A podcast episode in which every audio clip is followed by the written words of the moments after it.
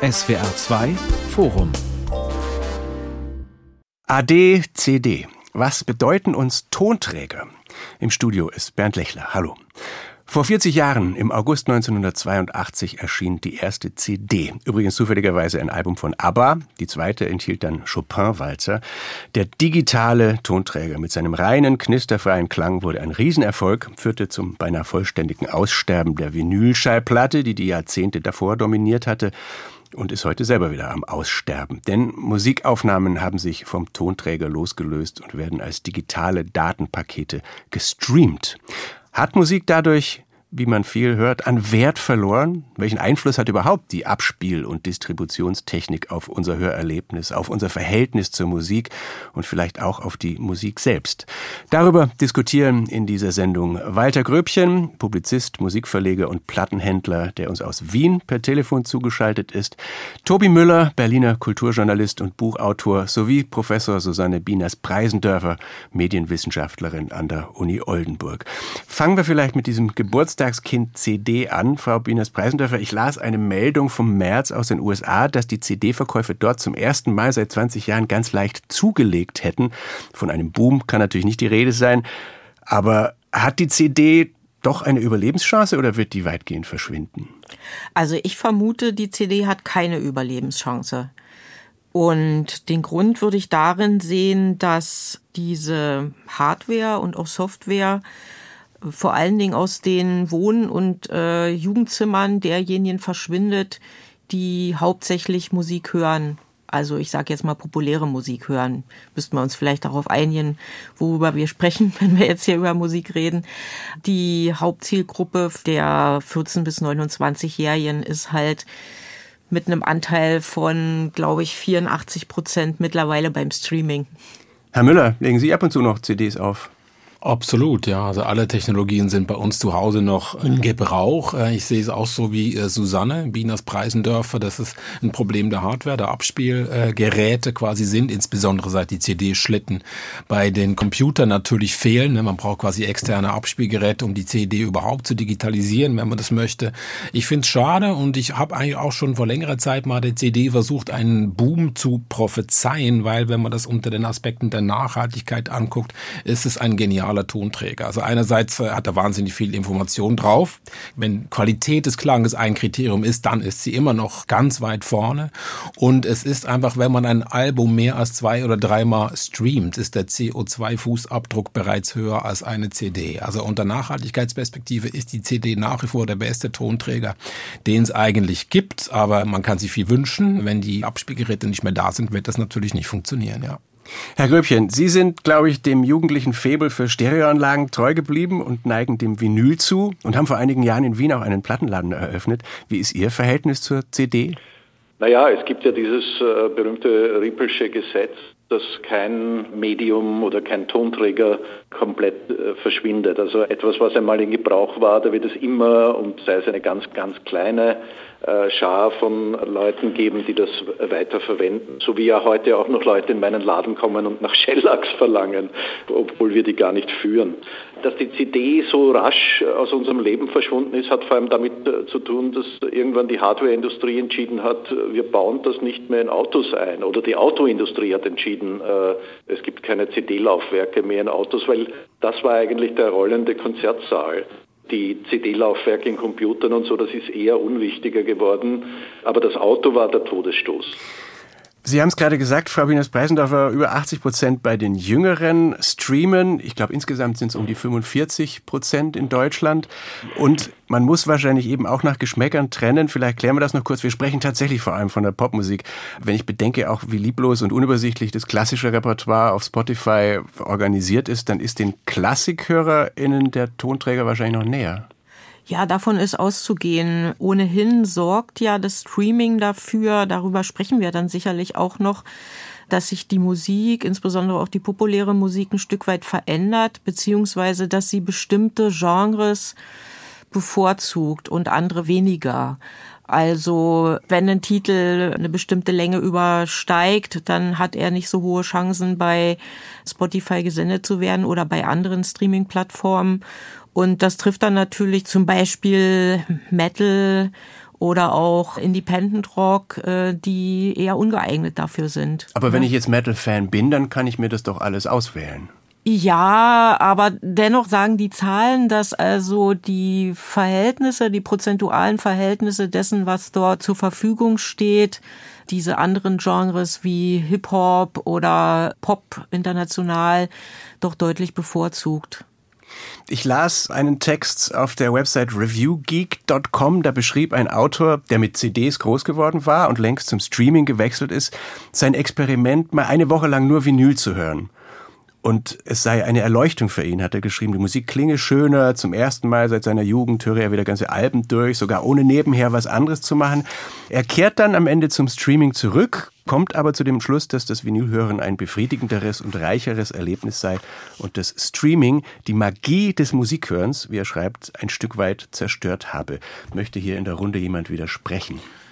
Natürlich ist das Hören mit Streaming etwas anderes. Es bevorzugt zum Beispiel eher die Playlist. Ja? Also was gut, wahnsinnig gut funktioniert im Streaming-Bereich ist das Erstellen von Playlists, äh, die man dann so abspulen kann, um sich selbst eine bestimmte Stimmung äh, zu kreieren oder das auch weiterzuschicken wie früher ein Mixtape. Was aber verschwindet eher beim Streaming ist der Werkcharakter, also dieses Hören eines Albums, weil ja das Album ein technisches Format war, das bestimmte Implikationen hatte, also eine bestimmte Geschichte. Ursprünglich waren ja Alben auch wirkliche Alben mit mehreren Tonträgern drin, um ein Werk hören zu können bis dann die Langspielplatte äh, genau das ermöglicht hat. Aber für Klassikhörer zum Beispiel ist Vinyl nicht der optimale äh, Tonträger. Da war die CD besser. Da gibt es ja auch diese berühmte Geschichte, dass das Format der CD und die Länge und der Durchmesser der silbernen Disk quasi exakt auf ein Klassikkonzert hingetrimmt war, weil Karajan oder weiß ich nicht, Akio Morita von Sony oder wer immer damals das so definiert haben wollte, dass man ein langes Klassikwerk auf einer CD unterbrechungsfrei hören kann. Ja, ich glaube, Beethovens Neunte war das damals. Wir kommen auf das Albumformat auf jeden Fall noch ganz dezidiert zu sprechen. Äh, ich würde das mit der Magie gern nochmal aufgreifen, Tobi Müller.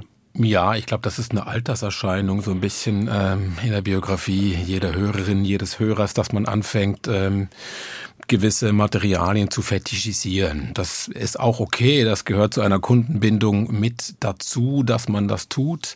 Also rein physikalisch äh, ist es ja klar, dass Vinyl nicht der beste Tonträger. Es ähm, hat quasi mehr Wärme, das hat sehr viel weniger Höhen natürlich in der Genauigkeit. Das ist für gewisse Musiken tatsächlich toll. Ich mag das auch.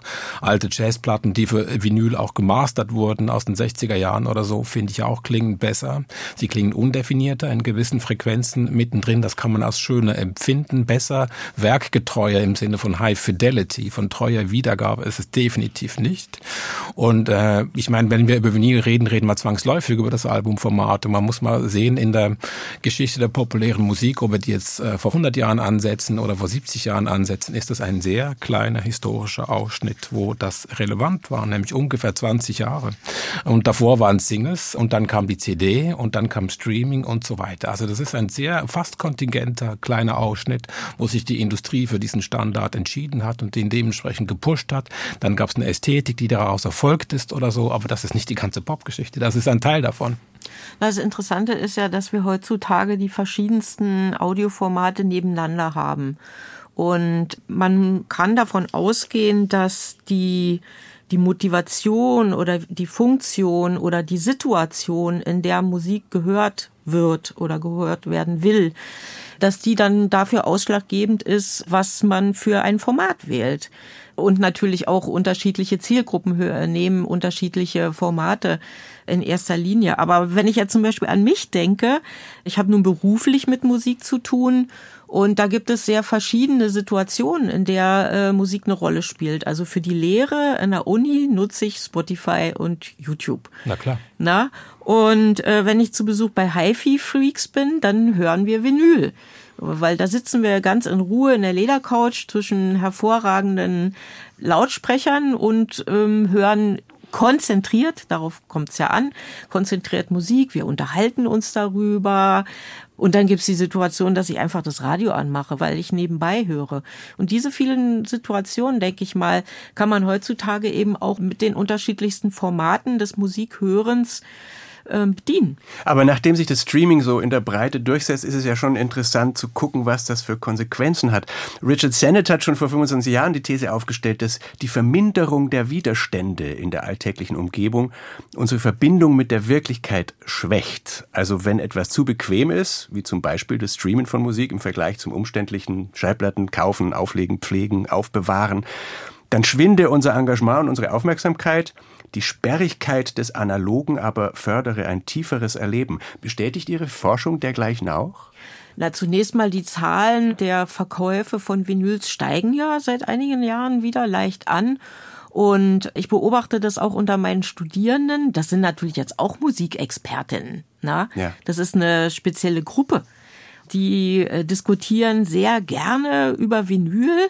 Interessanterweise diskutieren lieber die Jungs und die Männer darüber. Äh, die Frauen sind da eher kommen, genervt ja. davon, über diese Vinylgespräche. Ja. ja, tatsächlich. Und vielleicht eine kleine Story, weil es das sehr schön darstellen kann. Also ein Student hatte für einen Künstler sowohl das Format Vinyl, CD, Kassette und natürlich äh, hätte er auch Streaming gehabt hat es alles mitgebracht und dann haben wir uns gefragt, hörst du das denn auch? Hörst du diese Musikkassetten? Nein, die hört er nicht. Die sammelt er. Also er sammelt sozusagen das ganze Spektrum dessen, um es zu besitzen. Wie erleben Sie das bei Ihren Kunden im Plattenladen, Herr Gröbchen, dieses Besitzen? Wie viel macht das aus für das Verhältnis zur Musik?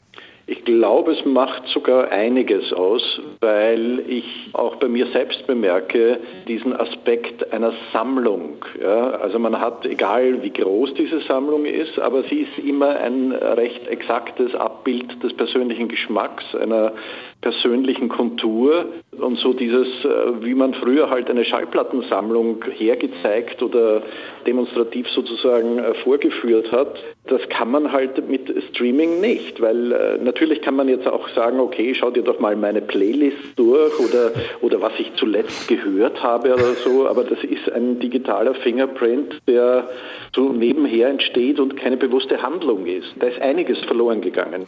Und um vielleicht nochmal auf das Albumformat zu kommen, weil da alle gleich reagiert haben äh, mit diesem mhm. Stichwort.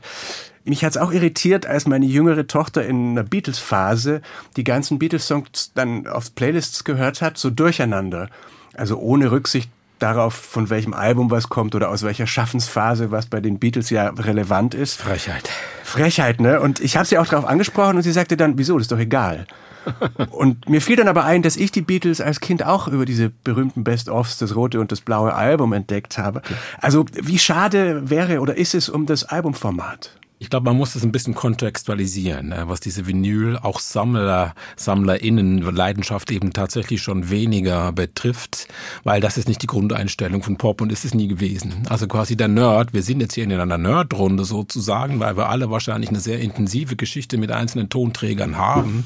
Aber die wenigsten Leute hatten große Plattensammlungen zu Hause, weil sie zu teuer waren, zum Beispiel. Und was ich viel wichtiger finde von jedem Tonträger im Pop, was jetzt die Masse an KonsumentInnen betrifft, ist, was damit gemacht wurde. Das Entscheidende ist, dass es nach Hause gewandert ist, erstmal an die eigenen Zimmer. Und was ist da passiert? Man hat die Vinylschallplatte sofort aufgenommen auf ein Tape. Man hat Mixtapes gemacht. Man hat eben nicht das Album fetischisiert bei ganz vielen Leuten. Man hat Tapes aufgenommen, wo verschiedene Songs drauf waren. Man hat Discos damit veranstaltet, in der Schule, auf der Klassenfahrt, äh, was auch immer damit geschehen ist, im Jugendzentrum und so weiter. Also jeder Tonträger ist ja auch, hat eine mobile Komponente und ein Vektor, wenn man so möchte, was man damit gemacht hat. Die CD wurde eigentlich erst dann interessant, als Apple ein Programm zur Verfügung gestellt hat, wo man das relativ gefahrlos repen konnte. Das heißt, ähm, digitalisieren und dann tatsächlich auch mixen in iTunes. Und das ist das, was ich entscheidend finde für Pop. Dass man quasi jetzt dieses Format, wie gesagt, fetischisiert und sammelt, ist eine wichtige Funktion innerhalb irgendwie des Popkosmos, aber es ist natürlich nicht das, was die meisten Leute betroffen hat. Es ist interessant, dass wir jetzt darauf zu sprechen kommen, äh, welche Funktion eigentlich das Hören von Musik übernimmt nimmt. Hm. Und dass es hier vor allen Dingen um Selbsterfahrung und Selbsterleben geht. Dass eben zum Beispiel, wenn man ein Mixtape herstellt oder wenn man das zur Diskothek mitnimmt und dann eben auch einzelne Titel lieber nur abspielen möchte, dafür die CD eben die relevantere war und heute erst recht Spotify dafür gut geeignet ist, dann zeigt das ganz deutlich also, in welche Richtung die populären Hörpraktiken eigentlich gehen. Das Sammeln oder das Hören von ganzen Werken ist ja fast sozusagen wie so eine bürgerliche Attitüde im Konzertsaal. Also Absolut. Also wir, wir befinden uns dann gewissermaßen auch äh, soziologisch bei der Mittelklasse, die das vor allen Dingen tut. Und die Mittelklasse spricht eben jetzt auch darüber, wie schön es doch wäre, wenn es wieder noch mehr Vinyl gäbe. Ich meine, es war ja dann vor allem der Apple iTunes Store, der das Albumformat im großen Maßstab aufgelöst hat, auch indem es möglich war, dann einzelne Titel zu kaufen.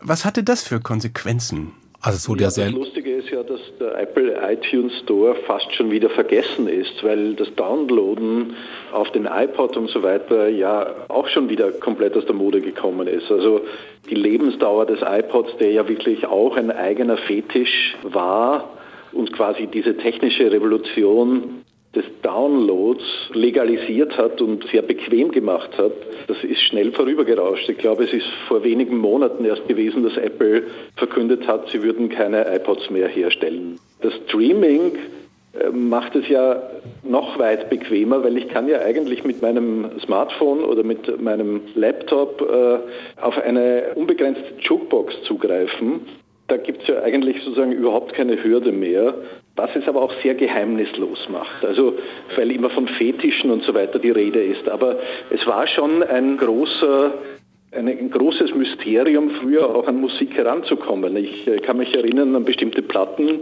da musste man nach London fahren und so weiter und so weiter. Natürlich wurde das dann verbreitet auf Kassetten, aber das Album, das wirklich sehr teuer auch war, und es gab ja auch dann noch die äh, Entsprechung der Single. Ich glaube, über 20 oder 30 Jahre war die Single eigentlich das wesentliche Popformat. Ja.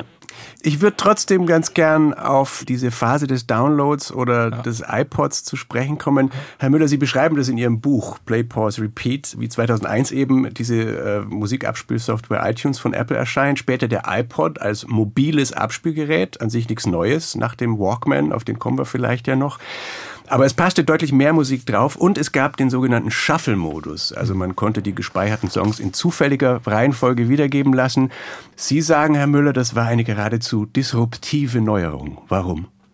Ja, das hat man lange übersehen. Die Techniker wussten es schon bei Apple tatsächlich. Das waren durch die jungen, äh, fitten äh, Coder, die Steve Jobs gesagt haben, das ist das eigentliche Ding, wir müssen das drauf haben. Ihm war es so ein bisschen egal. Seine große Errungenschaft ist ja tatsächlich, die Musikindustrie so weit gebracht zu haben, das Album eben zu unbundeln, wie man gesagt hat, heißt eben einzelne Songs zu verkaufen.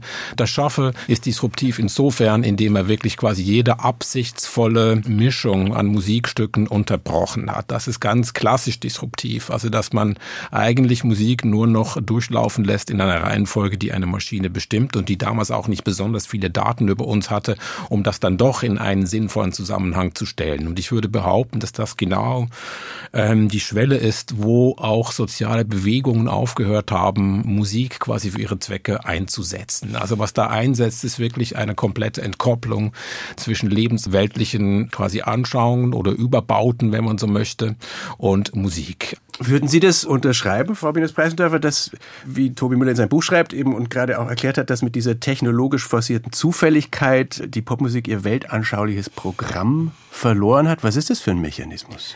Also, ob es jetzt tatsächlich nur die Technologie ist oder technologische Entwicklung, würde ich auch ein bisschen bezweifeln, weil insgesamt die Gesellschaft sich natürlich so verändert hat in den West, also wir schauen ja hier im Wesentlichen auf die westlichen Gesellschaften. Richtig ist diese starke Subjektivierungstendenz, also dass der Einzelne quasi sich selber immer wieder neu erfinden kann und dafür auch die entsprechenden Identifikationsmomente sucht.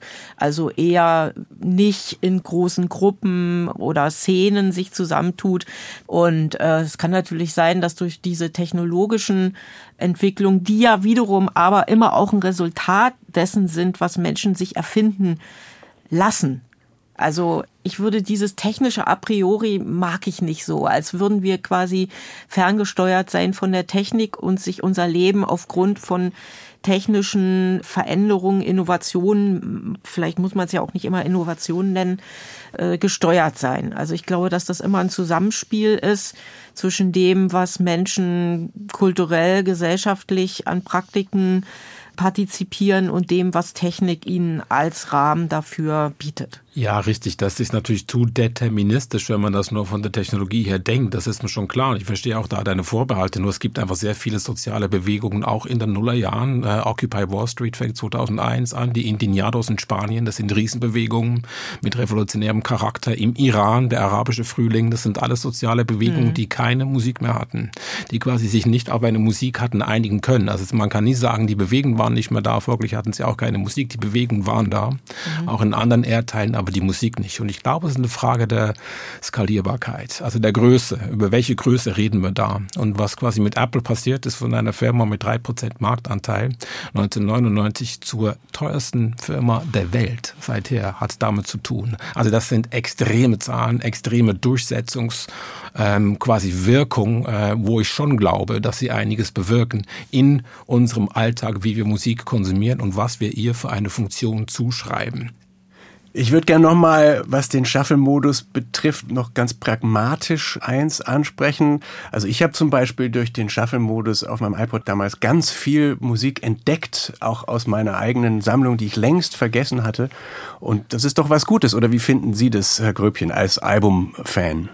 Naja, also ich begebe mich eher auf die Entdeckungsreise jetzt im Streaming-Bereich, indem ich äh, fremde Playlists höre, äh, hm. weil äh, ich genau weiß, das ist nicht maschinell bestimmt, ja, nicht ein Algorithmus sucht etwas für mich aus und es schlägt auch niemand etwas vor im Sinne von, wenn du das hörst, äh, könnte dir auch das gefallen, sondern ich versuche andere Personen oder andere Persönlichkeiten äh, zu erfüllen quasi. Ja, und da stoße ich schon auf interessante Dinge.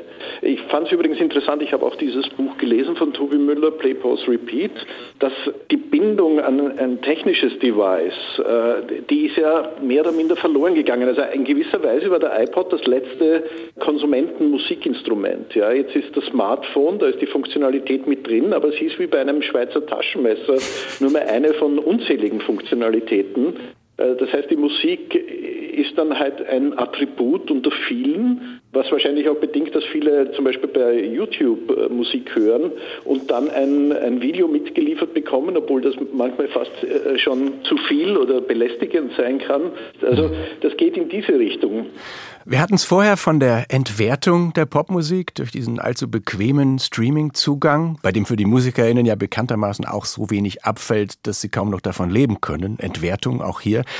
Aber Sie sagten, Frau Bieners-Preisendorfer, dass man nicht immer alles ganz der Technik in die Schuhe schieben kann. War Popmusik vielleicht auch schon vor Spotify weniger relevant geworden, gerade für junge Leute? Ich glaube, wir haben es einfach mit einem Markt zu tun, der schon sehr lange äh, sehr stark gewachsen ist. Und das würde ich immer behaupten, habe ich auch im Buch versucht, hat in den 80er Jahren mit zwei Dingen zu tun, mit der CD und mit MTV, also zwei ganz starke Wachstumstreiber in den 80er Jahren, äh, wo man die Verkäufe einfach vermehrfacht hat innerhalb von zehn Jahren. Äh, das hat man dann noch weiter gesegelt in den 90er Jahren, bis die große Entwertung kam mit MP3 und so weiter, hat es dann wieder versucht zu refinanzieren äh, mit den Downloads und so weiter. Sehr große Firmen sind gewachsen. YouTube ist der erste Streamingdienst, bis dann Spotify und so weiter kamen am Ende der Nullerjahre Anfang Anfang in Deutschland ein bisschen später, Anfang der 10er Jahre. Das ist ein Wachstum an MusikkonsumentInnen, die natürlich komplett zersplitterte Märkte hinter sich haben. Auch der Container, der Mood, der Stimmungscontainer, die Playlist, die wir haben, das gab es schon in den 50er Jahren. Musac irgendwie in ähm, Shopping Malls und so weiter. Äh, der Kuschelrock, den wir zum Teil alle gehört haben und so weiter, das sind alles Mood-based Playlists. Also die äh, Sammlungen, die es auf Platte und auf CD gab, sozusagen. Genau, das Candlelight Dinner oder so, oder was zum Schmusen und so so weiter. Das gab es ja immer auch, aber es war nicht ganz so prioritär, wie es natürlich heute ist. Und das ist schon etwas, was massiv verändert wurde durch den Streaming-Kapitalismus. Aber wie gesagt, das sind Bewegungen, die 40 Jahre andauern. Also dieses Wachstum, was das möglich macht. Und das wird so nicht aufrechtzuerhalten sein, auch nicht für die einzelnen Hörer und Hörerinnen. Was ich prophezeien würde, ist tatsächlich eher, dass wir auch da eine ganz krasse Aufsplitterung sehen. Also es wird diesen Markt geben für Mood-Based Playlists, aber es wird eben auch eine Relokalisierung geben aus ganz verschiedenen Gründen. Gründen, weil ähm, Mobilität zu teuer ist. Man wird diese weltweiten Turnieren gar nicht mehr finanzieren können. Äh, das ist einfach unsinnig, das zu tun. Man sieht es bereits jetzt, quasi postpandemisch, was das heißt, wenn wir weniger UberseekünstlerInnen hier haben. Äh, man wird sich mehr für lokale Musik interessieren. Das ist etwas, was ich zumindest hier in Berlin sehr stark sehe, wie viele sich junge Leute für Berliner Acts äh, interessieren. Das war nicht so vor 30, 40 Jahren. Es war internationaler. Äh, und dass man das auch quasi wieder verstärkt live tut. Mhm. Kann man sich über Popmusik noch äh, definieren oder sich wirklich identifizieren? Oder geht das durch Streaming verloren oder ist eben schon längst verloren gegangen, in der Tendenz jetzt natürlich, weil es halt längst andere äh, popkulturelle Medien und Phänomene gibt, die das ablösen? Ja, das ist ja eine historisch konkrete Zeit, in der man sich über Pop definiert hat in Westeuropa, Nordamerika. Und äh, wir sagen ja auch Pop dazu, nicht populäre Musik. Also wenn wir jetzt ja. über populäre Musik sprechen würden, dann müssten wir da ganz anders rangehen. Absolut. Weil da geht's nicht in erster Linie ums Identifizieren, sondern da geht's um Selbsterleben, um Selbstwahrnehmung und Körperbewegung und so weiter und so fort. Ne? Und da stellt diese Ära des Pop sicherlich irgendwie eine Ausnahmesituation da, in der man direkt sich darüber identifizieren konnte. Ich meine, es gibt nach wie vor äh, verschiedenste Aspekte, wie sich Menschen dann über populäre Musik oder mit populärer Musik identifizieren können und wollen. Das können kleine Fetische sein, die nach wie vor sozusagen nach Hause getragen werden. Mhm. Aber die Breite dessen, womit man sich identifiziert, hat ja auch schon seit spätestens den ausgehenden 80er Jahren oder dann insbesondere in den 90er Jahren extrem zugenommen. Also sind es eher Computerspiele oder ist es das Skating oder die ganze Szeneforschung hat das ja schon in den, in den 90er Jahren belegt, dass es nicht allein die Musik ist, mit der sich Jugendliche identifizieren, sondern dass das ein breites Spektrum ist. Also ich bin da nicht ganz so kulturpessimistisch im Sinne von Pop äh, hat sich selbst aufgefressen, Pop will eat itself. Nehmen Sie zwei der äh, populärsten österreichischen Künstler her. Der umsatzstärkste ist Raf Camora, der ja in Berlin äh, sich angesiedelt hat, deutschsprachiger Hip-Hop, ja, also äh, mit eher zweifelhaften Attitüden und Inhalten. Auf der anderen Seite jemand wie Andreas Gabalier, ja, wo dann äh, hunderttausende Menschen im Münchner Stadion mit der Lederhose aufkreuzen. Also offensichtlich gibt es doch noch starke Identifikation auch über Musik, sofern man das als Musik äh, bezeichnen will, wobei ich will da nicht zu zynisch sein. Also das ist ja Schlager, äh, volkstümliche Musik, Hip-Hop und so weiter. Das sind ja alles äh, Vehikel einer Lebenskultur, die eigentlich stark sind, ungebrochen stark sind. ADCD, was bedeuten uns Tonträger? Das ist unser Thema heute im SWR2 Forum mit Walter Gröbchen, Publizist, Musikverleger und Plattenhändler in Wien, Tobi Müller, Berliner Kulturjournalist und Buchautor und Professor Susanne Bieners-Preisendörfer, Musik- und Medienwissenschaftlerin an der Uni Oldenburg. Lassen Sie uns den Aspekt des mobilen Musikkonsums nochmal genauer betrachten. Der klang vorhin beim Thema iPod schon kurz an. Ist heute ja völlig selbstverständlich, quer durch alle Milieus und Altersgruppen, dass man Musik überall und unterwegs hören kann. Aber wie erheblich war diese Neuerung 1980, als Sonys Walkman auf den Markt kam? Na, das Interessante ist, dass er tatsächlich in den letzten 150 Jahren durch äh, die Entwicklung von technischen Kommunikationsmitteln, sprich Hardware, die Wahrnehmungssituation von Musik radikal verändert haben, mhm. beziehungsweise also immer wieder auch andere Situationen entstanden sind. Also denken Sie mal an die Zeit von 1890. Äh, äh, da waren die Menschen normalerweise gewohnt, direkt dabei zu sein, zu beobachten, wie Musik durch einen Menschen und vielleicht ein Instrument oder seine Stimme entsteht. Und dann hat sich das verändert. Dann ist sozusagen dieser Klang in die Dose gewandert.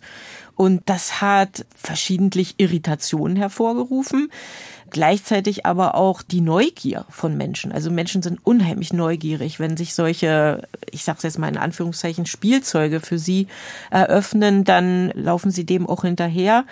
Und die ersten Tonträger wie die Phonographenwalze oder das Grammophon, die haben auf Jahrmärkten gestanden und die Leute haben da also Spaß gehabt. Es ging auch viel um Spaß haben. Der Schritt dann zum Walkman ist in der Tat diese Individualisierung des Hörens, dieses Soundtracks in der Stadt, in der man sich bewegt. Das ist nochmal auch so eine Veränderung der Wahrnehmungssituation, wie man es eben vorher nicht haben konnte. Also ich gehöre noch zu der Generation, die das dann sozusagen das erste Mal erlebt hat und ich war wirklich hin und weg. Also die Landschaft hatte sich sowas von aufgeladen mit Emotionen. Das ist natürlich jetzt mittlerweile nicht mehr der Fall und das, ich weiß auch nicht, wie das passiert, wenn ein kleines Kind das erste Mal die Kopfhörer aufsetzt, aber das ist ja zur Normalität geworden. Aber es war ein enormer Schritt. Aber Menschen sind, wie gesagt, immer wieder auch sehr interessiert an solchen Veränderungen und gehen damit offen um. Gleichzeitig kommt dann aber auch die große Kritikkeule. Also an dem Walkman hören ist in den 80er Jahren extrem viel Kritik geübt worden, äh, was letztendlich eine Medienkritik war von Erwachsenen. Es war natürlich auch das letzte Mal, äh, dass es quasi eine strenge Jugendkultur war. Ich meine, heute haben alle Kopfhörer, das ist nicht mehr unbedingt altersgebunden, wer alles in ihr Kopfhörer oder Noise Cancelling Kopfhörer trägt. Damals war es klar. Also keiner über 25 hat einen Walkman getragen. Anfang der 80er zumindest. Und das ist eben genau das Jahrzehnt, wo sich das anfing zu verändern. Also das ist schon eine Entwicklung, die da erst angefangen hat und ich glaube sehr erfolgreich für den Walkman. Also das Musik mobiles war ja nicht neu. Es gab mobile Kassettenrekorder ab 19 1963 bereits auch mobile Plattenspieler, die gab es schon in den 50er Jahren. Ghetto Blaster. Äh, ja, also eine ne sehr lange äh, Geschichte, quasi die Musik in den öffentlichen Raum zu tragen, sich da aber dann abzuschotten und gleichzeitig zu sagen, ich bin aktiv. Also die Werbung hat ja auch den Yuppie stark irgendwie ähm, angesprochen, quasi der Young Urban Professional, Leute auf Rollschuhen und so weiter. Ich bin aktiv, ich gehe in die Stadt, ich nehme den Raum und trotzdem äh, habe ich quasi meine eigene melancholische, introvertierte Bubble. Und ich glaube, viel von äh, Pop, von Synthie Synthie-Pop in den 80er Jahren hat das auch aufgenommen oder zumindest sich wechselseitig beeinflusst, ne, dass wir diese eigentlich Disco-Synthie besser hatten, bei britischem Synthie-Pop zum Beispiel, bei Dance Music, die kamen aus der Disco, aus der Black Music. Und äh, diese aber dann schon sehr molllastigen Synthi-Flächen, die so warm waren. Du hattest einen treibenden Bass von der Disco und was sehr melancholisches quasi auf der Harmonie auf den Synthi-Flächen. Das war so genau dann zwischen eigentlich 80, 83, 84, bis der Walkman wirklich durchgesetzt war, die relevante Popmusik in Europa zumindest, die gleich genau dieses Gerät aufgenommen hat. In den Raum gehen, aktiv sein und gleichzeitig eine kleine Depression mit sich schieben. Die war schick. Es gab auch genug Grund dafür, allerdings Anfang der 80er Jahre. Und heute ist es so, wo jeder Kopfhörer trägt, dass man das Gefühl hat, die Popmusik hat auch so Trends, wo leiser gesungen wird, wo alles so ein bisschen intimer ist. Also haben wir tatsächlich auch eine veränderte Musik durch das viele Kopfhörer hören heute? Ich glaube, was man wirklich hört, jetzt rein ästhetisch in der Popmusik, ist schon so, dass natürlich The Breathy Treatment, ne, also dass man quasi den Atem mithört, dass es auch so produziert ist, Billie Eilish ist ganz klar eine Künstlerin äh, dieser Kopfhörerzeit. Also nicht, dass es die davor nicht gegeben gegeben hat, aber Musikstreaming hat das den Einsatz von Kopfhörern natürlich nochmal massiv nach vorne gebracht. Man sieht es auch ganz klar an den Absatzzahlen von Kopfhörern in den letzten zehn Jahren, wie das quasi kontinuierlich mit Streaming und darüber hinaus gewachsen ist. Da gibt es eine Parallelität oder so Dinge wie Streambait Pop oder Spotify Core, was zum Teil von der New York Times genannt wurde. Also ähm, quasi Genres, die dafür erfunden wurden. Das sind meistens relativ zahme Genderstereotype, Frauenstimmen, die eben eigentlich gar nicht laut singen, so ein bisschen nah am Mikrofon, fast im Flüsterton, ähm, was produzieren. Das gab's schon, aber Streaming ist einfach zu groß, um von dominanten Trends zu sprechen. Ne? Billie Eilish ist jetzt der, ich würde sagen, einzige Superstar der Streaming-Dekade. Das führt ja auch dazu, dass wir weniger Mainstream-Stars haben werden, nur ganz wenige an der Spitze. Die Frage ist dann, wie lange die sich halten werden. Da kann man es genau sagen. Bin aber sicher, dass das nächste Ding schon wieder ganz anders klingt. Ein Unterschied zwischen Schallplatte und Spotify ist ja definitiv, mit der Schallplatte war ich allein. Und die Streamingdienste hören mit. Die sammeln meine Nutzerdaten. Und das gehört auch essentiell zu ihrem Geschäftsmodell. Wird das zu oft vergessen? Müsste man sich da mehr mit beschäftigen?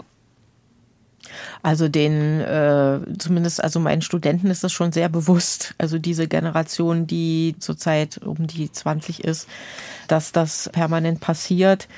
Und vielleicht ist das auch der Grund, dass sie da dann teilweise wechseln auf andere Tonträgerformate. Aber ich meine, das ist ein allgemeines Phänomen und dem sich zu entziehen, also es betrifft uns ja alle in jeder Situation, in der wir agieren und mit dem Computer arbeiten und im Internet sind. Also ich glaube, da ist eben Spotify eins unter vielen. Ich glaube, es geht ja weniger um das Sammeln der Daten, weil sie kriegen dann riesige Datenmengen zusammen, als um das Verknüpfen. Also äh, die Vorstellung, dass äh, meine Stimmungen und meine, meine psychische Situation, die sich ja ganz gut widerspiegelt in meinem Musikkonsum, äh, weitergereicht wird an, an Dienste, die daraus gewisse kommerzielle oder, oder sogar sonstige politische, gesellschaftliche Implikationen herausziehen, das äh, fände ich erschreckend. Wie weit das passiert, ich glaube noch nicht, weil Big Data ist zwar einerseits ein großes, dunkles Menetekel, auf der anderen Seite aber auch möglicherweise ein vollkommen überschätztes Phänomen, weil das müssten auch wieder Maschinen sein, die diese unglaublichen Datenmengen aufbereiten.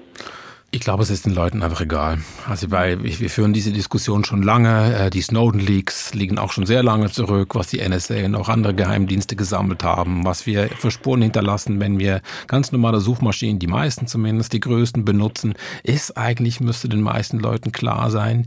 Ich glaube, man kommt da um Regulierung nicht mehr umhin. Also Spotify selbst sagt, er ist ein Technologiekonzern, kein Musikkonzern. Andere sagen, es ist ein Datenbroker. Das ist der primäre Zweck dieser Firma. Musik ist quasi nur die Front, das Schaufenster, wenn man so möchte. Aber das größte, wirklich größte Problem, und das, glaube ich, wissen viele Leute nicht, ist, dass wir natürlich mit Spotify eine Software und eine Hardware in einem haben. Ne? Der Player ist eben nicht unser Telefon oder unser Computer, der Player ist die Software, die Sie da zur Verfügung stellen auf Ihre Seite und da kommen wir nicht raus. Und die sogenannte Interoperabilität, das heißt eigentlich nichts anderes, das, was wir früher, wenn wir jetzt eine Platte von Philips gekauft haben, dass wir die nur auf einem Philips Plattenspieler hätten abspielen können oder eine Kassette. Und das ist das, das, was im Streaming-Kapitalismus passiert. Das heißt, es gibt einen ganz harten Kopierschutz, wie noch nie zuvor in der Musikgeschichte, der sagt, was bei Spotify quasi über das Abo oder über die Werbung gekauft wird, bleibt da. Man kann es nirgends anders hin ausführen. Das ist so eine harte Kundenbindung, also dass man das mit sich geschehen lässt und dass die EU, was sie ja versucht, quasi sagt, nein, wir müssen Interoperabilität haben. Dann fängt jetzt damit an, dass man sagt, man muss von WhatsApp auch auf Signal quasi was schicken können. Das ist ein erster Schritt zur Interoperabilität, dass verschiedene Firmen, die eigentlich denselben Dienst anbieten, miteinander verbunden werden können müssen. Und das muss der Gesetzgeber durchsetzen, dass diese extremer Kopierschutz. Nicht nur bei Spotify übrigens, bei Apple genauso. Oder bei dieser, äh, bei anderen Streaming-Anbietern endlich aufgehoben wird und dass wir nicht ständig gezwungen sind, in diesem Knast zu bleiben. Als würden wir diesen Plattenladen nicht nur einkaufen, sondern übernachten, schlafen, Zähne putzen, Liebe machen, alles. Weil wir nicht rauskommen. Wegen dieses Kopierschutzes. Das finde ich das allergrößte Problem. Dass das Streaming die Musik selber auch verändert, haben wir schon angesprochen. Es ging um die Flüster-Sounds, die über Kopfhörer besonders gut gehen. Bei Spotify wird dann ein Song eben erst nach 30 Sekunden als angehört betrachtet und abgerechnet. Deswegen muss dann in diesen ersten 30 Sekunden möglichst viel passieren, damit wir dranbleiben. Dann gibt es keine allmählichen musikalischen Entwicklungen mehr. Ich glaube, der für TikTok optimale Refrain heißt, es dauert 16 Sekunden und dann komponiert man das eben so und die Songs sind sehr kurz geworden wieder, weil ich halt mit vielen kurzen Songs mehr Geld verdienen kann auf Spotify als mit einem langen. Wie dramatisch ist das alles? Oder prägt das Medium halt schon immer die Form und jede CD oder Vinyl oder Kassetten oder Streaming-Ära hatte ihre eigenen Tendenzen?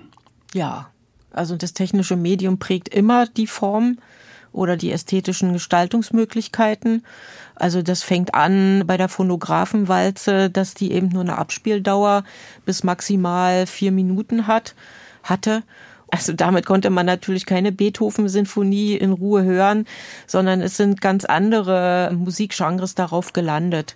Also das eine ist die Abspieldauer, dann natürlich in der Geschichte vor allen Dingen die Wiedergabemöglichkeiten, also die Qualität und äh, das bedeutete zum Beispiel also in der Frühgeschichte der Tonträger, dass vor allen Dingen Blasinstrumente zu hören waren, die eben schön laut waren, weil der Frequenzgang überhaupt speicherbar war und andere Frequenzen waren nicht zu speichern, also sehr hohe Frequenzen oder so waren nicht zu speichern. Und dann später, weil wir vorhin im Grunde genommen schon das Crooning angesprochen haben, was heute äh, offensichtlich über die Bedeutung des Hörens über äh, Kopfhörer nochmal in eine neue Ära kommt. Äh, also Sie da, meinen so eine sanfte Art zu singen? Genau, die fing an in den 30er Jahren, als man Mikrofone hatte. Genau. Also die technischen Möglichkeiten setzen schon immer auch die Rahmenbedingungen beziehungsweise stacheln dann die die Musikschaffenden an, auf eine bestimmte Art und Weise ästhetisch zu gestalten. Wie geht's denn dann jetzt weiter, wenn sich jetzt zum Beispiel in diesem doch kleinen, aber konstanten Vinylmarkt, wo immer von einem Boom gesprochen wird, ein Unbehagen am Streaming ausdrückt. Ist denn ein postdigitaler Musikkonsum denkbar oder diese Streaming-Ära als sowas Kurzes, Flüchtiges wie die Download-Ära? Glaube ich nicht. Ich glaube, Streaming wird nicht weggehen, einfach weil es ja in sich perfekt ist. Äh, während auch die Nische des Vinyl-Sammelns nicht mehr verschwinden wird. Ähm, also ich glaube, Vinyl hat jetzt gerade am Musikmarkt einen Anteil irgendwo zwischen sieben und neun Prozent.